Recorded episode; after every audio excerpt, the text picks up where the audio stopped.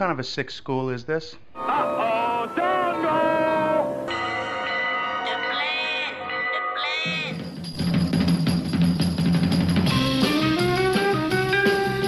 plan. Strange things are afoot at the Circle K. You're gonna need a bigger boat. Surely you can't be serious. I am serious, and don't call me Shirley. You got spunk. I hate spunk. Danger, Will Robinson. Danger. Oh, righty then. How you doing? Back off, man. I'm a scientist. Don't make me angry. You wouldn't like me when I'm angry. Say hello to my little friend. I love the smell of napalm in the morning. What are you people? On dope? Stop whining. I got a crap on deck that can choke a donkey. Who is your daddy? I'm sorry, but all questions must be submitted in writing. I'm sorry, Dave. I'm afraid I can't do that. Can I do that? I'll be back. A dynamite! Show me the money! Don't! Up your nose with your rubber hose. A what? I'm sailing! I'm sailing! Groovy. You, you want the moon? Just say the word and I'll throw a lasso around it and pull it down. Love means never having to say you're sorry. Is looking at you, kid. We got no food. We got no jobs. Our pets' heads are falling off. Come to the coast and get together, have a few laughs. Hear that, Elizabeth? I'm coming to join you, honey. I'm not a doctor, but I play one on TV. I love it when a plan comes together. What we do is if we need that extra push over the cliff, you know what we do? Put it up to 11. 11, exactly. One louder. Why don't you just make 10 louder and make 10 be the top number and make that a little louder? These go to 11. We're on a mission from God.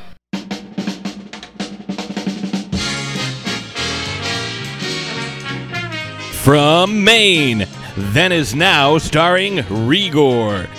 This is Patsy the Angry Nerd, along with Uncle Death and the Fright Channel Orchestra, inviting you to join Rigor and his topics old and new TV shows, classic TV show themes, and another segment of TV Guide listings from the past.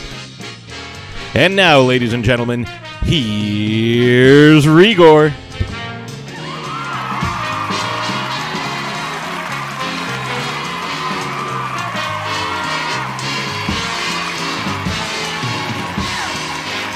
Thank you. Thank you. Woo! Yeah, thank you very much. Thank you. You thought this was The Tonight Show, didn't you? Nope. No, this is episode 21 of Then Is Now podcast, and today we're going to discuss classic TV show themes. But first, I wanted to discuss some current shows as well as some classics that you and your family should be watching. Class is in session. I have a bad feeling about this. How could I possibly be expected to handle school on a day like this? Food fight! Hey, you in my class? Oh, I am today. I think you should consider transferring to shop class. Now, now, very few students are severely injured in shop class. Bueller. When you were in school, Bueller. Did you ever cut class? Bueller. Yeah, I guess I did. Sure, most kids cut classes. good, sign this. Um, hey, Beck. I get so lonely when I hear that third attendance bell ring and all my kids are not here. Seven years of college down the drain. Fat, drunk, and stupid is no way to go through life, son. You lack discipline. As long as I'm here, there will be no grades or gold stars or demerits. We're gonna have recess all the time. Woo! Go, play, and have fun now!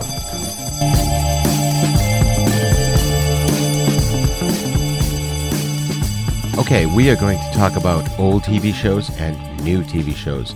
And we're going to start with some of the newer ones that I feel you should be watching. Now, if you haven't already seen some of these newer shows, I highly recommend them.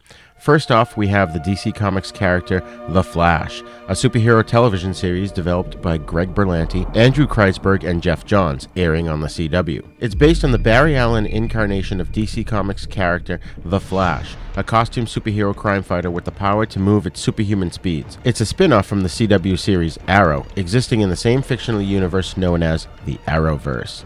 The series follows Barry Allen, portrayed by Grant Gustin, a crime scene investigator who gains superhuman speed, which he uses to fight criminals, including others who have also gained superhuman abilities. The Flash has been on since 2014 and will be entering its seventh season in February of 2021. It's great fun, and it really does uh, deep dives into the DC Comics universe. I definitely recommend this as required viewing. Also from the CW, the new DC superhero series Stargirl, created by Geoff Johns. It's based on the DC Comics superhero Courtney Whitmore, created by Johns and Lee Moder. The series follows high school student Courtney Whitmore, portrayed by Brec Bassinger, who discovers the cosmic staff and becomes the inspiration for a new generation of superheroes who become the new Justice Society of America. The Justice Society is a superhero team that first appeared in All Star Comics number 3 in 1940 and is still popular today. Stargirl premiered in May of 2020 and it'll be returning for its second season in 2021. It's good, clean family fun, and I highly recommend you check it out. Carry on my wayward son. There'll be peace when you are done.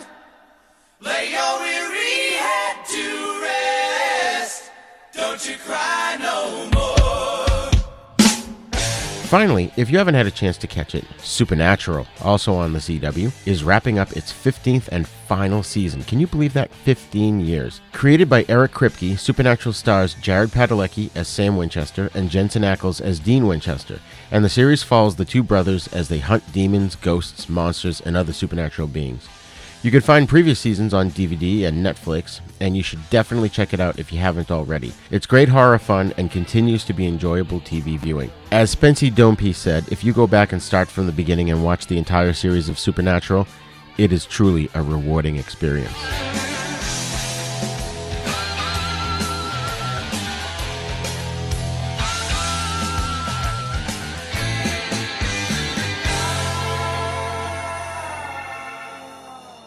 Now, on to the classics. As we always talk about here on Then Is Now, there are cool things in the past that kids today should know about. Among them are some classic TV shows, and the ones I'm about to discuss are currently being replayed on these cool retro channels like MeTV and others. You should check your on screen cable guide or satellite guide to find these channels like Charge, Antenna TV, and TV Land, just to name a few. If you've got a young person in your life, you know, rather than let them watch all that crap that's on YouTube, sit them down and have them watch a classic show with you. It's, again, that also is a rewarding experience. Okay, first up is the show called Chips.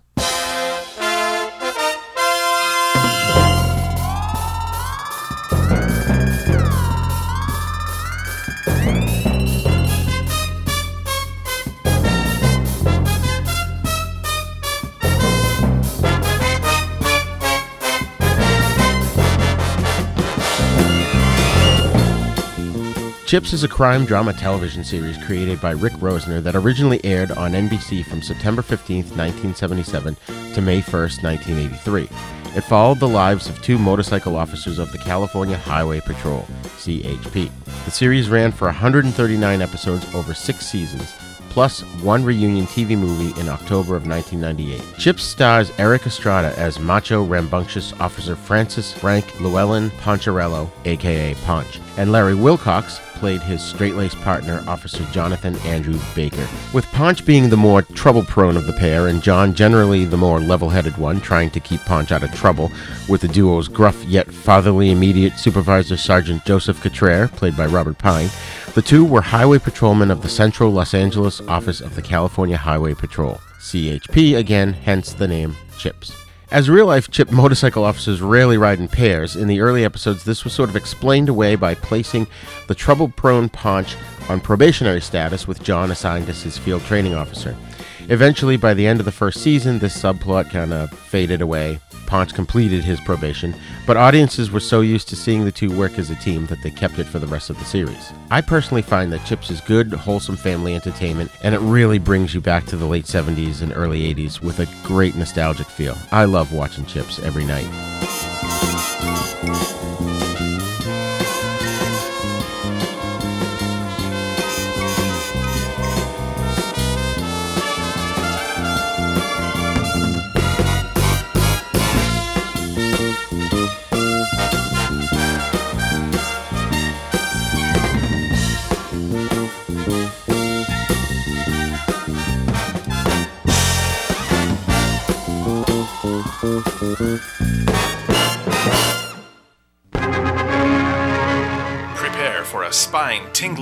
Shattering podcast featuring all your favorite monsters.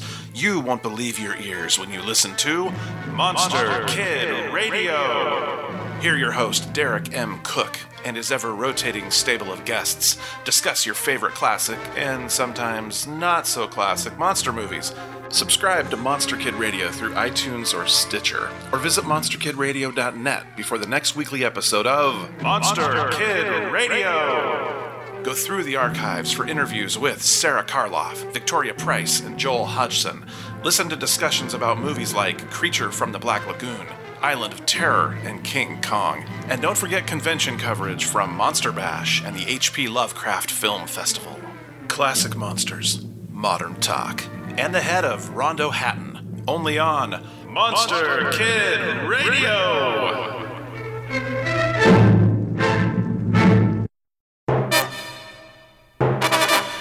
Next up is the classic cartoon, The Flintstones. It's on every evening on MeTV, and this should also be required viewing, even if you like put it on in the background while you're having dinner or something. I'll go into more detail about the Flintstones later on in this show. And finally, every night you can get a dose of Hogan's Heroes, those wacky Allied soldiers that run missions out of a Nazi prison camp. As a kid, you know, I didn't really get the premise, and I often wondered why they never actually escaped. And we're going to talk about Hogan's Heroes a little bit more later on in this program, but you should definitely get perhaps an older kid, maybe in their early teens, to sit down and enjoy this fun, tame show that's also exciting and hilarious. In future episodes, we're going to go into further detail on classic TV shows that everyone should at least be familiar with, but it's up to you as a person who may be influential in a youth's life. What is a ute? To expose them to the stuff that they should know about.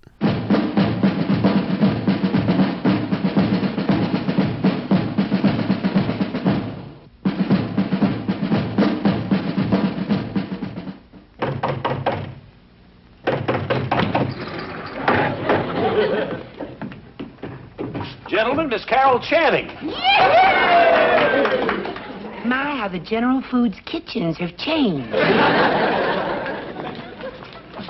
Welcome to Hogan's Heroes Dining Room. Kent's the door. Oh, I love the decor. Did I interrupt dinner? No, just finished. Another memorable meal from our talented chef, Corporal LeBeau. Merci. And now, Colonel Hogan, for the dessert. Oh, I pass. I'm too full. But, Colonel, jello gelatin. Hey! If you say so, there's always room for jello. The light dessert with fresh fruit taste. Good. Mmm, beautiful. Any whipped cream? Something even better. Mmm, hey. Cream whip. The whipped topping mix. Stays fresh on the shelf, ready to whip up any time. And only 14 calories per tablespoon. How about that? That's right. Dream Whip has more than just a flavor of whipped cream. Watch it. Here comes the Commandant, Schultz. Wait, Carol. Follow me.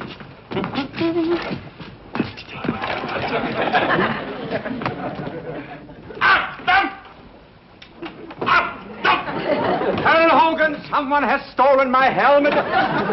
what are you doing with it? LeBeau was using it to serve the jello. Such a nice idea. Silence! How dare you use my helmet for... Jello? The light dessert with fresh fruit taste? Would you care for a dish? Danke, with a little dream whip on top. Schultz, he was talking to me. Besides, you just had a big meal. There's always room for jello, sir. With Dream Whip on top. It has more than just the flavor of whipped cream. The bar. Sergeant Schultz, eating with the prisoners is absolutely forbidden. Now report to my office. Mm. Put more dream whip on it, will you? Sergeant Schultz, not a word about this to anybody.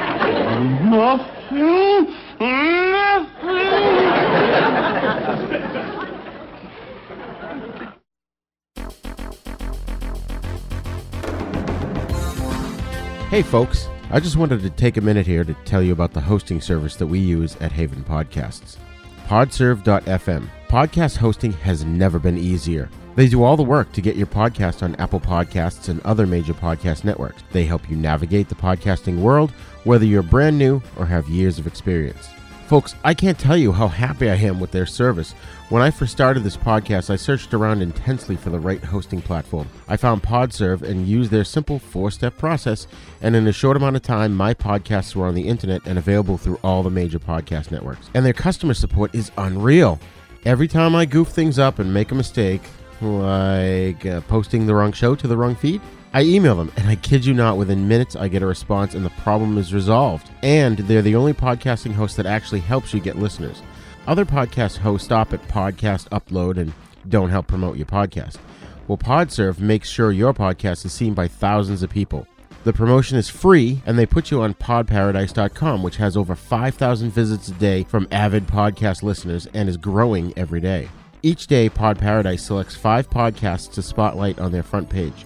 Maybe yours could be there soon. PodServe's pricing is simple only 19 bucks a month. That's it.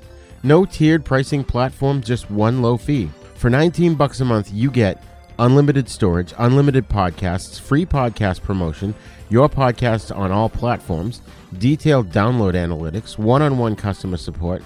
You pay month to month, and you can cancel at any time. And when you sign up, you get 14 days free.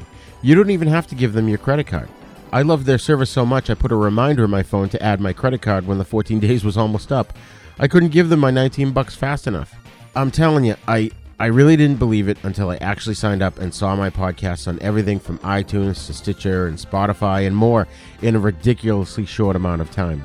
So if you've got a podcast and you don't have a hosting platform, I highly recommend podserve.fm. Check them out.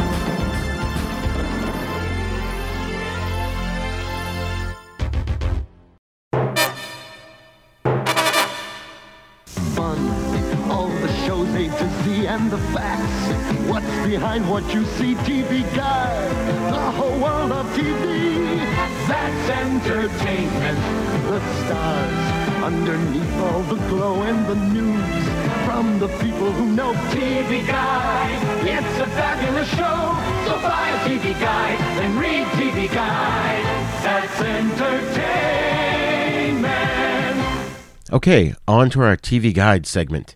This week, I've unearthed a competitor to the classic TV Guide called TV Magazine. How original. Now, this came every week as part of the newspaper called the Boston Sunday Herald Traveler. This one in particular that I wanted to spotlight was from June 21st to the 27th in 1970 and has the lovely Doris Day on the cover. One thing to note that unlike TV Guide, which started the week on a Saturday, this TV magazine started the week on Sunday since it was included with the Sunday paper. Now, the listing that I thought was cool was at 5 p.m. on Sunday, June 21st, 1970, on Boston's Channel 38 and was the Mexican wrestling sci fi film Neutron Against the Death Robots from 1961. This movie was covered on my friend Derek Koch's podcast Monster Kid Radio on episode 471, so check it out if you want to hear a detailed breakdown of the film. I happen to own the DVD of this movie that I purchased from Fifth Dimension Films a few months ago, and was so surprised to see a listing for this obscure film in 1970. The back of the TV magazine here lists all the movies shown on television for that week with a description of each. Some even have comments at the end like, well done, fair comedy, or dreary.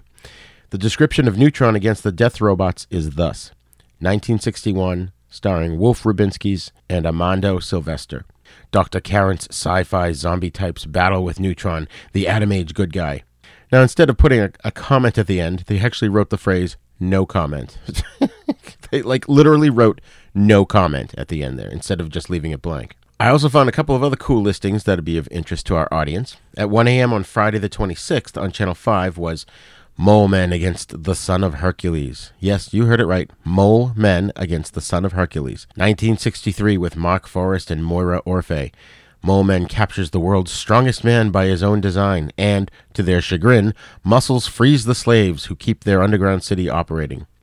This one didn't have any sort of comment listed after the description. And finally, on Saturday at 9 p.m., we have Calling Dr. Death from 1943 with Lon Chaney and Patricia Morison. Murder runs wild as a madman rules with hypnotic horror.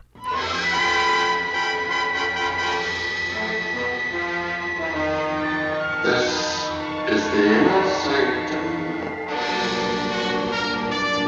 Now pay attention. Concentrate.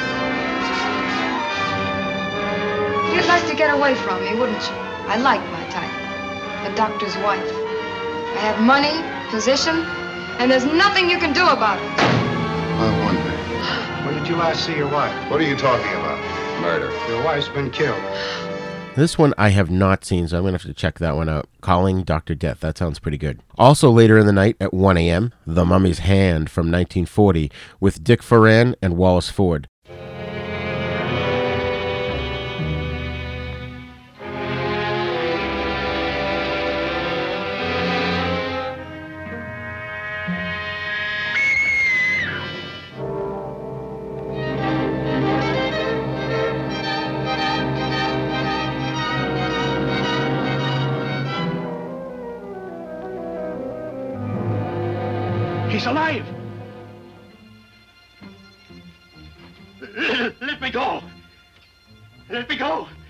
Mind if I say I think you're a swell person? Hmm? You're very beautiful. So beautiful, I'm going to make you immortal. Hey, where's the girl? Well, you'll never see her again. I'll give you three to tell me where she is. I'm not kidding. If you were to kill me, you're leaving at large a monster that only I can control.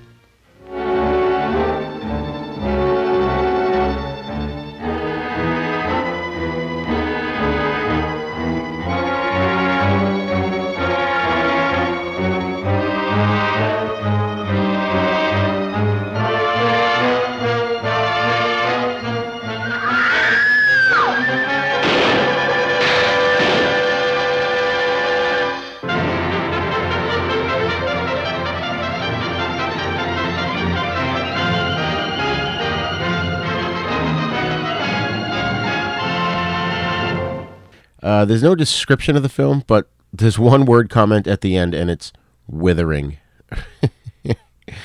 Which is too bad because The Mummy's Hand is one of my favorite mummy movies because Dick Foran and Wallace Ford, they're like these capable. They're like a capable Abbott and Costello. While not as funny as the famous comedy duo, they don't run from a fight and they can handle themselves well in most situations. So for that, I always appreciated this film. So, uh, like I said, I was pleasantly surprised to find that I had a small collection of these Sunday TV magazines, and even though they don't have as many in-depth articles as the regular TV guide, they're still fun to peruse and see what was on back in the day. I'll post scans of everything I talked about here in the show notes at havenpodcasts.com. And uh, in future episodes, we'll be talking more about these TV magazines as well as the TV guide. Fun, all the shows A to Z and the facts. What's behind what you see? TV Guide, the whole world of TV.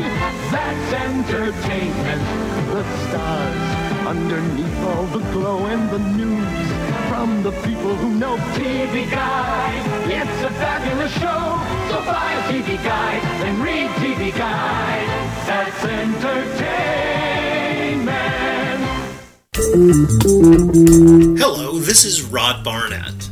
I'm the host of The Bloody Pit, the podcast that examines films from across the decades. On The Bloody Pit, we have several ongoing series of shows within the show focused on specific things in genre cinema that I and my co hosts find fascinating. There's a long running series focused on Italian maestro Antonio Margheriti's films from the 1960s all the way up through 1990. There's an on again, off again series focused on 1970s science fiction films. There's an in depth look at the Western movies that William Castle made before he struck out on his own and became the horror auteur that we know and love. A look at the classic Coffin Joe films from Brazil. And our long term project to look at every Universal horror film made in the 1940s. That's a long project, people. It's going to take us a long time. Sprinkled in amongst those are various other episodes focused on other stranger areas of cinema, like uh, Lucio Fulci, Dario Argento, and even some obscure British crime films from time to time. So join me and my rotating crew of co hosts as we examine the stranger side of cinema through an exploitation lens. Except when we don't? Yeah, you never really know exactly what to expect on the Bloody Pit. So join me for the Bloody Pit.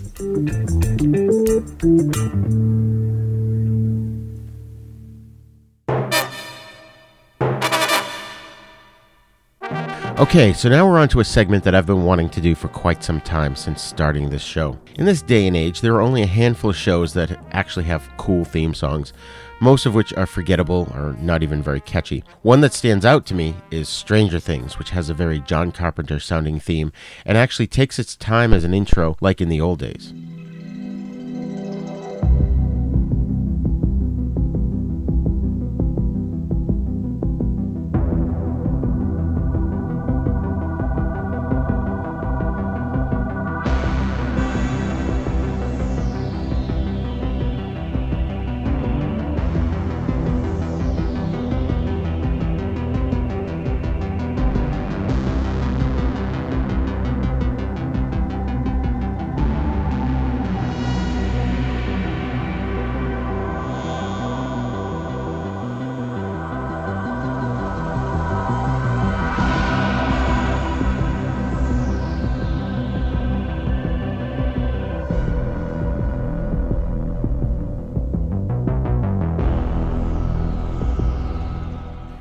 That's such a cool theme. And, you know, in the past, TV shows always had cool themes. And some of them, like The Brady Bunch and Gilligan's Island, set up the premise of the show in its opening song. Kids today are most likely not aware of this, and they should know many of these themes, even if they've never seen the show. So now I'm going to present to you several theme songs from TV shows of the past. So get your young folk to sit with you and listen as we travel back in time and hear some of the cool TV theme songs from yesteryear.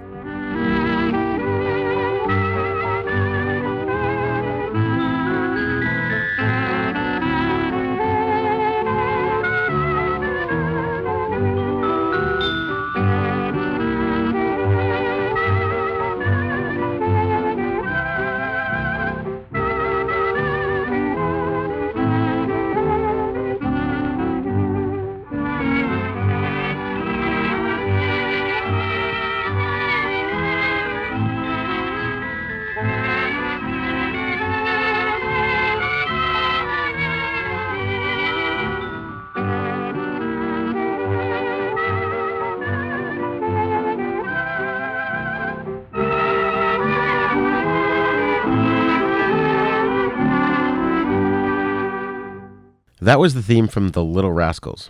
From 1922 to 1944, The Little Rascals, also known as Our Gang, was a series of film shorts shown in theaters before films. Created by Hal Roach, who was best known for producing the Laurel and Hardy shorts, The Little Rascals chronicled a group of poor neighborhood children and their adventures. Reissued in theaters in 1950, the Our Gang shorts were retitled The Little Rascals and syndicated to TV in 1954. Composer Leroy Shield's 1930 song Good Old Days was used as the theme for Our Gang comedies, and that's the song you just heard. Now we're going to get into some themes from beloved cartoons from our youth.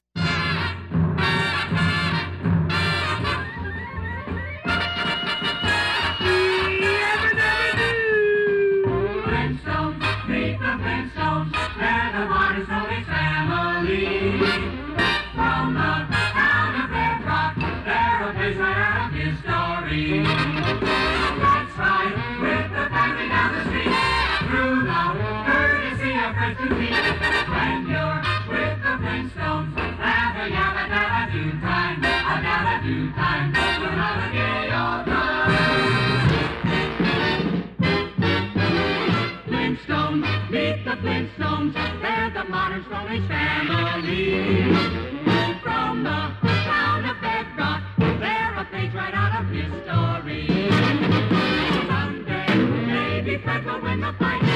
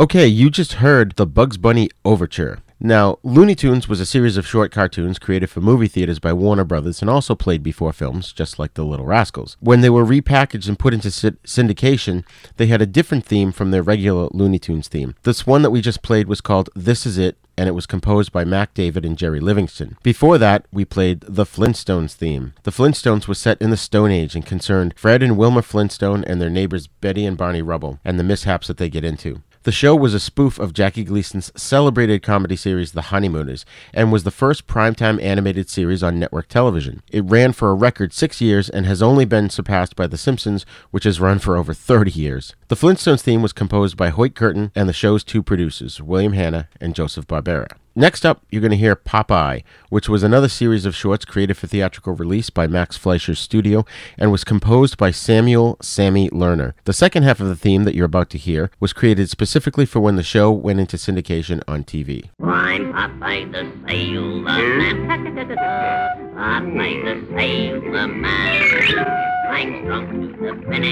I eat me spinach. I'm Popeye the Sailor Man. I'm one gazookas which hates all palookas. What hates honey up and square. Why biffs and I bops 'em and always outroughs 'em, but none of them gets nowhere. If anyone dashes to risk me fist, it's pop and it's wham, understand. So keep good behavior, that's your one lifesaver with Popeye the Sailor. I'm Popeye the Sailor Man. Popeye the Sailor Man. Uh, I'm strong to the finish, cause I eat me spinach. I'm Popeye the Sailor Man.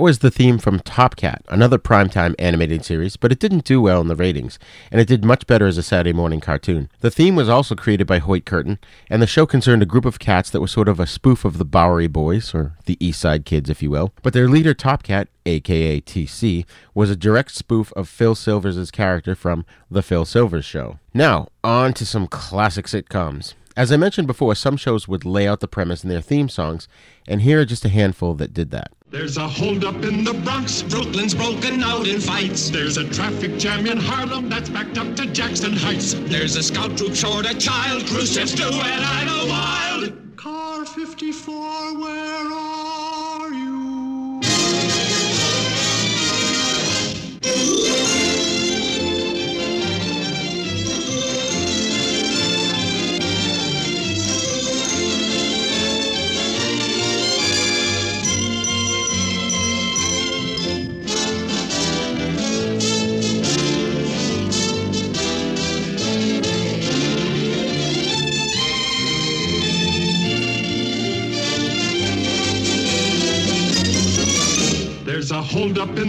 Brooklyn's broken out in fights. There's a traffic jam in Harlem that's backed up to Jackson Heights. There's a scout troop short a child. Cruise ships do and I know wild. Car 54, where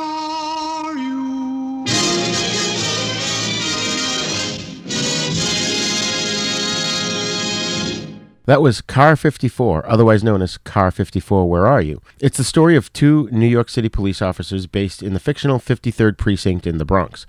Car 54 was their patrol car.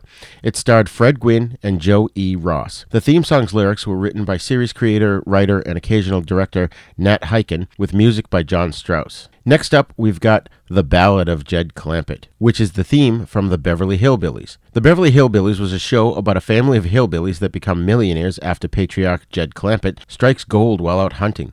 The song was composed by Paul Henning and recorded First by bluegrass musicians Lester Flatt and Earl Scruggs, with Lester Flatt singing. Come and listen to my story about a man named Jed, a poor mountaineer, barely kept his up through the ground come a bubbling crude. Oil, that is, black gold, Texas tea. Well, the first thing you know, Jed's a millionaire. Kinfolk said, Jed, move away from there. Said California is the place you ought to be, so they loaded up the truck and they moved to Beverly Hills, that is, swimming pools, movie stars. Well, now it's time to say goodbye to Jed and all his kin, and they would like to thank you folks for kindly dropping in. You're all invited back again to this locality to have a heap in heaven of their hospitality. Hillbilly, that is, set a spell, take your shoes off.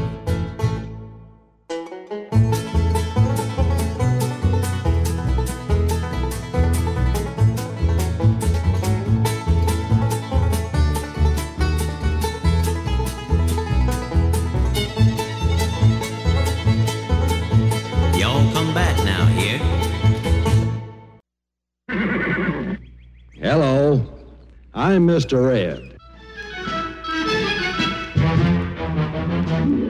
A horse is a horse, of course, of course, and no one can talk to a horse, of course. That is, of course, unless the horse is the famous Mr. Ed. Go right to the source and ask the horse. He'll give you the answer that you endorse. He's always on a steady course. Talk to Mr. Ed. People yakety yak a streak and waste your time a day. But Mr. Ed will never speak unless he has something to say. A horse is a horse, of course, of course, and this one will talk till his voice is hoarse. You never heard of a talking horse? Well, listen to this. I am Mr. Ed. Of course, of course, you just heard the Mr. Ed theme song, which was about a hapless and somewhat clumsy architect named Wilbur Post, played by Alan Young, who owned a talking horse named Mr. Ed. Mr. Ed was voiced by former Western film actor Allan Lane. The theme song, titled Mr. Ed, appropriately enough, was written by the songwriting team of Jay Livingston and Ray Evans and sung by Livingston himself. The first seven episodes used only instrumental music to open the show. Thereafter, the version with the lyrics was used. Now, F Troop was a hilarious show. It's a satirical sitcom western about U.S. soldiers and Native Americans in the Wild West during the 1860s, which originally aired for two seasons on ABC.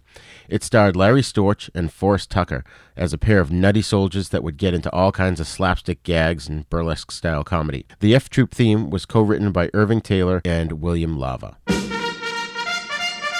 The end of the Civil War was near when quite accidentally who sneezed abruptly ceased retreat and reversed it to victory.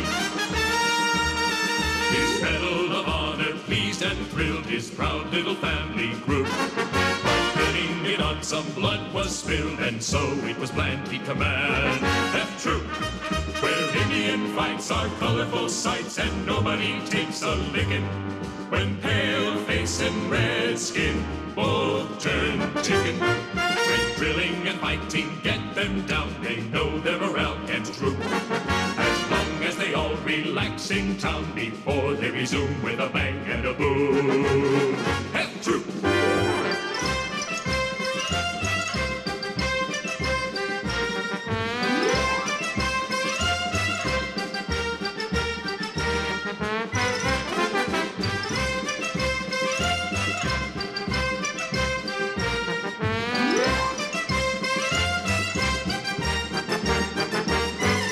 Next up, we have Gilligan's Island, probably one of the most famous and beloved sitcoms of all time. This is definitely one that young people should know. It concerns a group of castaways that were stranded on a deserted island and their hilarious attempts to get rescued each episode. The Ballad of Gilligan's Isle is the opening theme song written by Sherwood Schwartz and George Wiley. Just sit right back and you'll hear a tale, a tale of a fateful trip that started from this tropic point aboard this tiny ship. The mate was a mighty sailing man, the skipper brave and sure. Five passengers set sail that day for a three-hour tour, a three-hour tour. The weather started getting rough, the tiny ship was tossed. If not for the courage of a fearless crew, the minnow would be lost. The minnow would be lost. The ship set ground on the shore of this uncharted desert isle with Gilligan, the skipper too, a millionaire and his wife, a movie star, the professor and Mary Ann here on Gilligan's Island. So this is the tale of our castaways. They're here for a long, long time. They'll have to make the best of things. It's an uphill climb.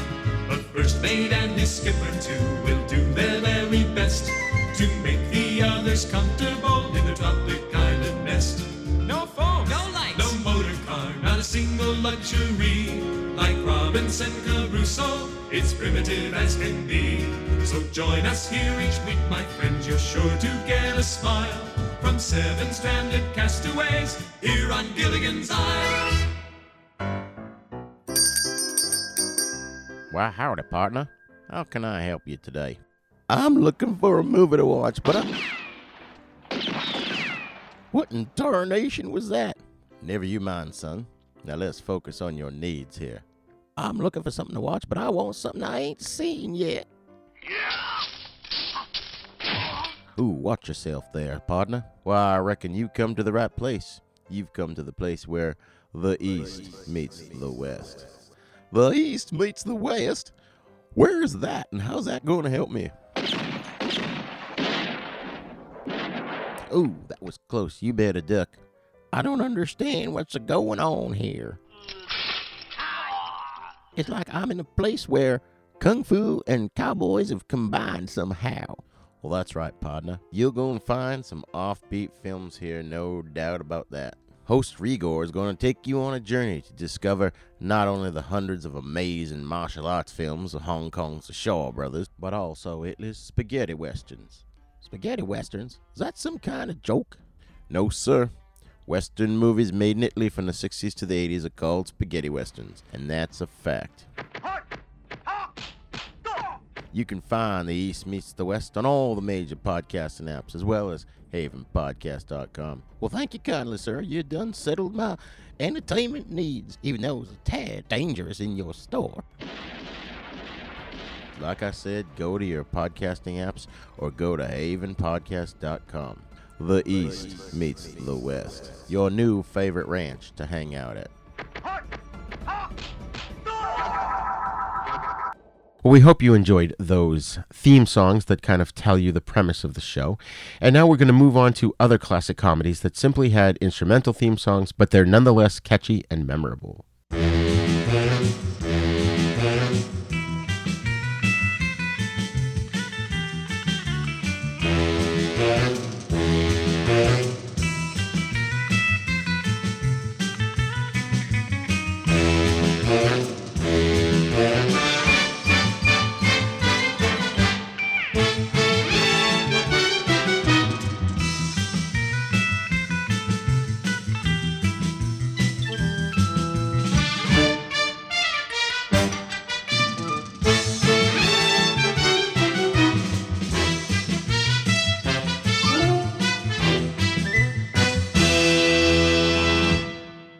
That was the theme from The Munsters, which was a sitcom depicting the home life of a family of benign monsters, starring Fred Gwynne from Car 54 as a Frankenstein's monster type head of the household named Herman Munster. Yvonne De Carlo played his vampire wife, Lily Munster. Al Lewis, who was also in Car 54, played Grandpa, the over the hill vampire who relishes talking about the good old days. Beverly Owen, later replaced by Pat Priest, played their teenage niece Marilyn Munster, whose non monster persona made her the family outcast. And Butch Patrick played their half vampire, half werewolf son, Eddie Munster. The series was a satire of both traditional monster movies and the wholesome family fare of the era, and was produced by the creators of Leave It to Beaver. The Munsters theme was created by composer and arranger Jack Marshall. In keeping in line with the horror theme that the Munsters presented, we have The Addams Family, which ran concurrently with the Munsters on another network and was a macabre black comedy sitcom based on characters from Charles Addams' New Yorker cartoons.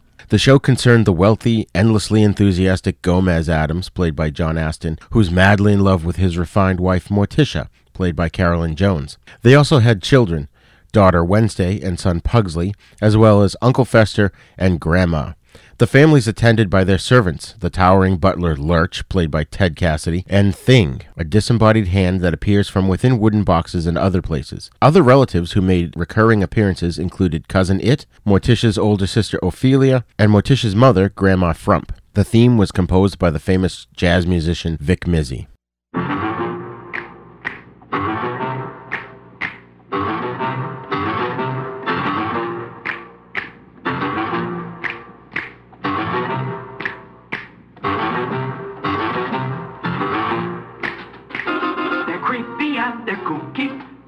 Mysterious and spooky.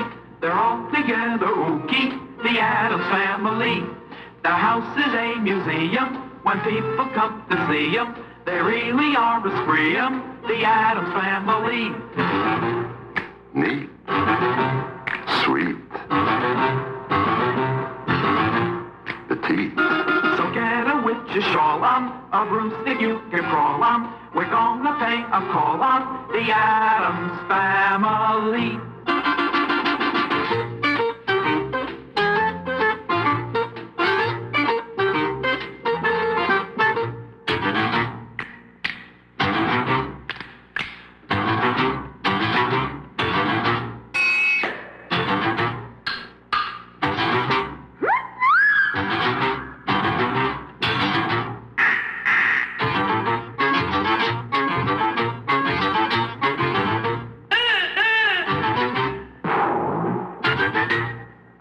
Next up is Leave It to Beaver, a sitcom that was broadcast between 1957 and 1963 about an inquisitive and often naive boy, Theodore the Beaver Cleaver, portrayed by Jerry Mathers, and his adventures at home, school, and around his suburban neighborhood. The show also starred Barbara Billingsley and Hugh Beaumont as Beaver's parents, June and Ward Cleaver, and Tony Dow as Beaver's brother Wally. The show has attained an iconic status in the U.S., with the Cleavers exemplifying the idealized suburban family of the mid 20th century. The theme was composed by Pete Rugolo and Paul Smith.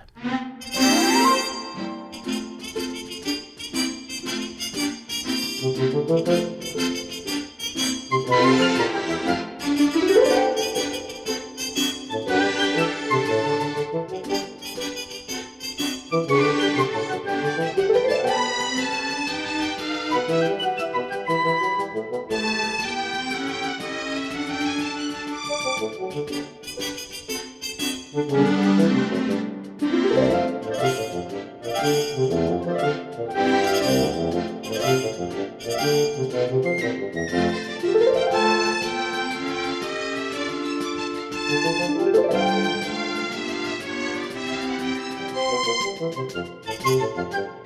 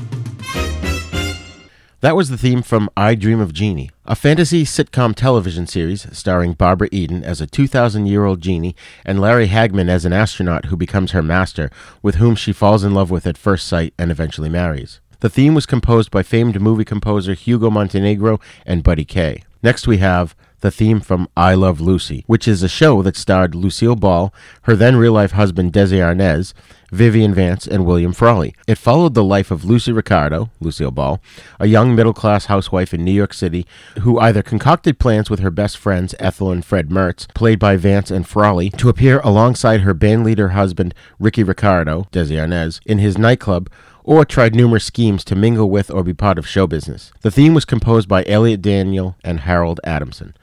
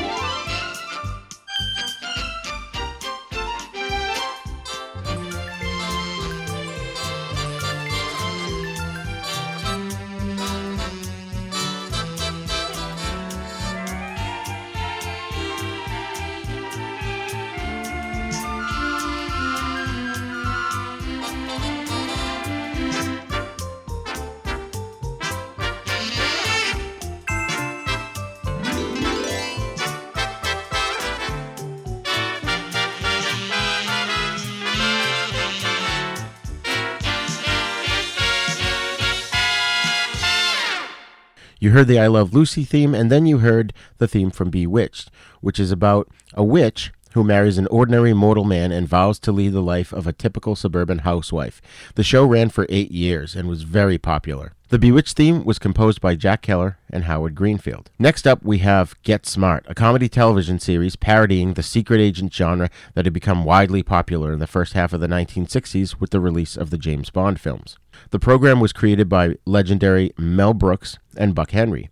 The series centered around bumbling secret agent 86, Maxwell Smart, played by Don Adams, and his female partner, Agent 99, played by Barbara Feldon. They work for Control, a secret U.S. government counterintelligence agency based in Washington, D.C. The pair investigates and thwarts various threats to the world, though Smart's incompetent nature and demands to do things by the book invariably cause complications. However, Smart never fails to save the day.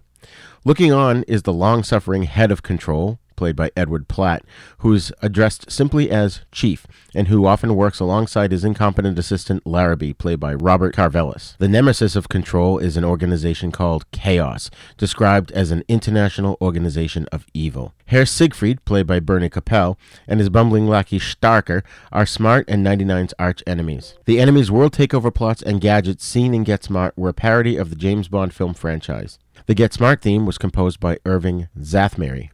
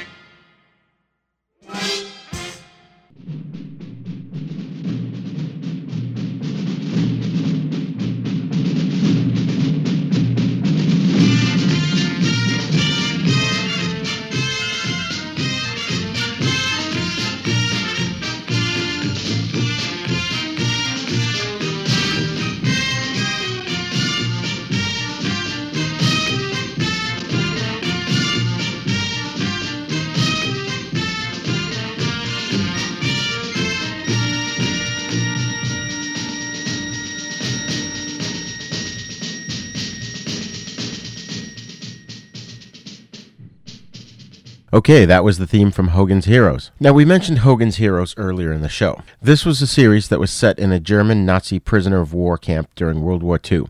Bob Crane starred as Colonel Robert E. Hogan, coordinating an international crew of Allied prisoners running a special operations group from the camp where Hogan and his team would secretly perform missions for the Allies under the nose of their supposed Nazi captors. Werner Klemperer played Colonel Wilhelm Klink, the gullible commandant of the camp, and John Banner played the blundering but lovable Sergeant of the Guard, Hans Schultz. This theme was composed by Jerry Fielding, and it's an iconic theme, an iconic show. You should definitely have the family sit down and watch it. It's great fun.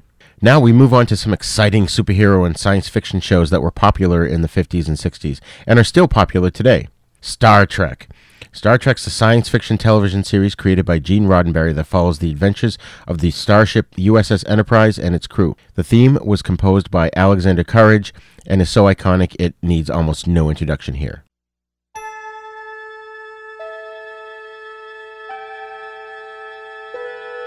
Space, the final frontier.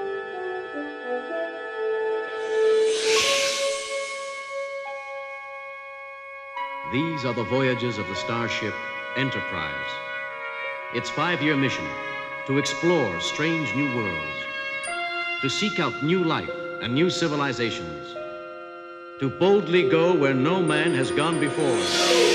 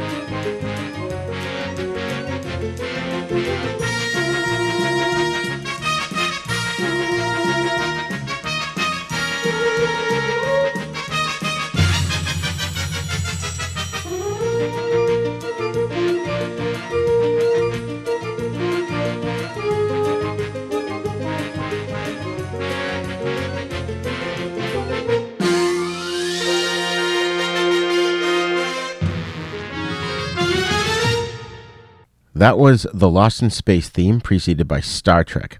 Lost in Space was another classic science fiction television series, created and produced by Irwin Allen. The series was inspired by the 1812 novel The Swiss Family Robinson and a comic book published by Gold Key Comics titled Space Family Robinson. The series follows the adventures of the Robinsons, a pioneering family of space colonists who struggle to survive in the depths of space. This theme was, of course, composed by the great John Williams, who also did some of the background music for Gilligan's Island. Next up is The Twilight Zone, another iconic, famous theme. And if, if people don't know this theme, they should. It was an anthology television series created and hosted by noted screenwriter Rod Serling, which ran for five seasons on CBS from 1959 to 1964. Each episode presents a standalone story in which characters find themselves dealing with often disturbing or unusual events, an experience described as entering the Twilight Zone. Often with a surprise ending and a moral, although predominantly science fiction, the show's paranormal and Kafkaesque events leaned the show towards fantasy and horror. The phrase Twilight Zone, inspired by the series, is used to describe surreal experiences. The iconic theme song was composed by Bernard Herrmann, who is no stranger to horror themes, as he is also the composer of Psycho, among many others.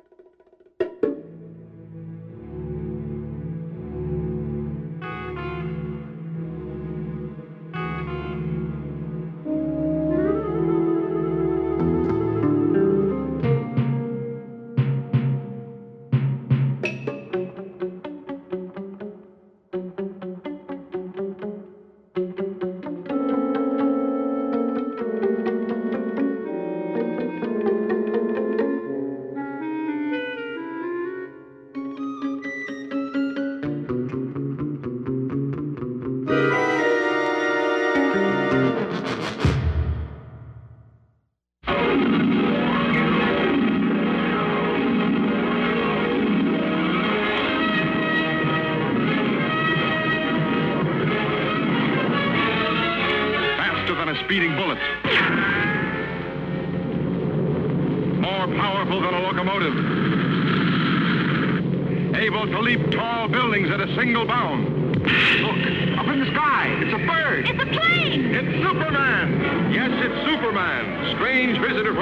Planet who came to Earth with powers and abilities far beyond those of mortal men.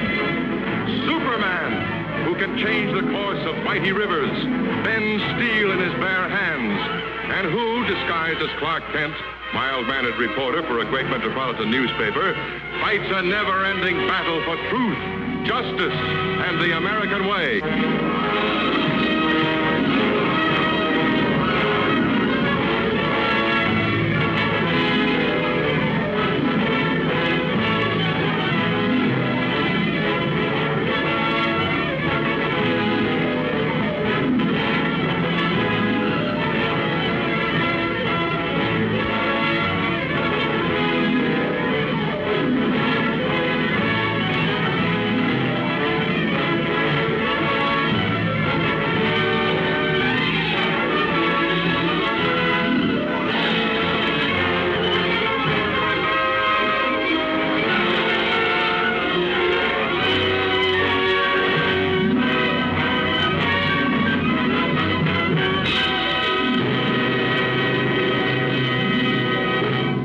That was the theme from The Adventures of Superman, a television series based on comic book characters and concepts created by Jerry Siegel and Joe Shuster in 1938. The show was the first TV series to feature Superman.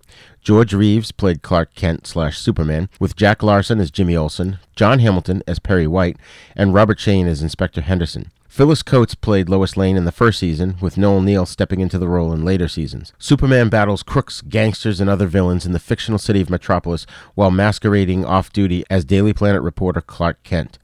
Lois Lane and Jimmy Olsen, Clark's colleagues at the office, often find themselves in dangerous situations that only Superman's timely intervention can resolve. It is not actually known who created the Superman theme. There are theories that it was recycled from an old film, perhaps even a foreign film, or ghostwritten by a guy named David Chudnow. No factual substantiation of any possibility has been made yet that would support who in fact did compose this theme. Next up, we have Batman from 1966. It's a live action television series based on the DC comic book character of the same name. It stars Adam West as Bruce Wayne slash Batman and Burt Ward as Dick Grayson slash Robin, two crime fighting heroes who defend Gotham City from a variety of arch villains. It's known for its camp style, upbeat theme music, and intentionally humorous, simplistic morality aimed at its largely teenage audience. This included championing the importance of using seatbelts, doing homework, eating vegetables, and drinking milk. Neal Hefti, a big band trumpeter, arranger, and composer of themes for movies like The Odd Couple, created the Batman theme. To the Batmobile. Let's go. Atomic batteries to power. Turbines to speed. Roger. Ready to move out.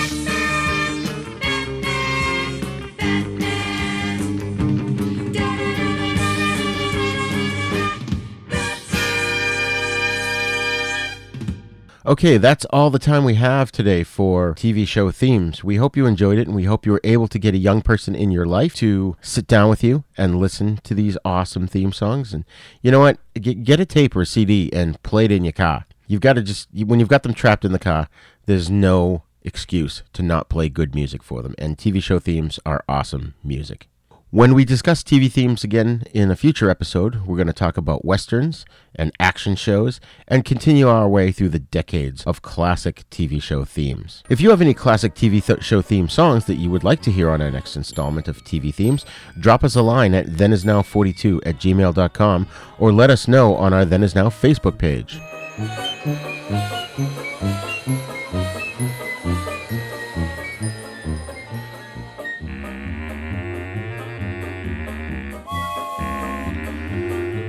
Well, that's it for this episode of Then Is Now podcast. We hope you enjoyed it. I'd like to give a special thanks to Patsy the Angry Nerd, who did our little intro, uh, our Tonight Show styled intro at the beginning of the show.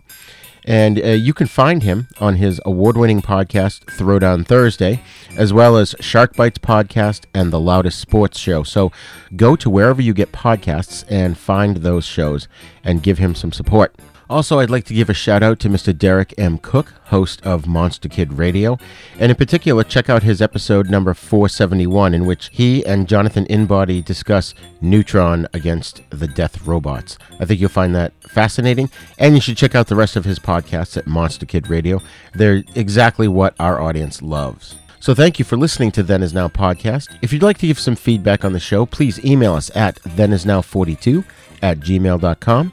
You can also visit us at havenpodcasts.com, and you can check out our Facebook webpage for Then Is Now. We're going to leave you with the Dick Van Dyke theme and the Alvin Show, and we'll cover those in a future episode. This is Rigor signing off.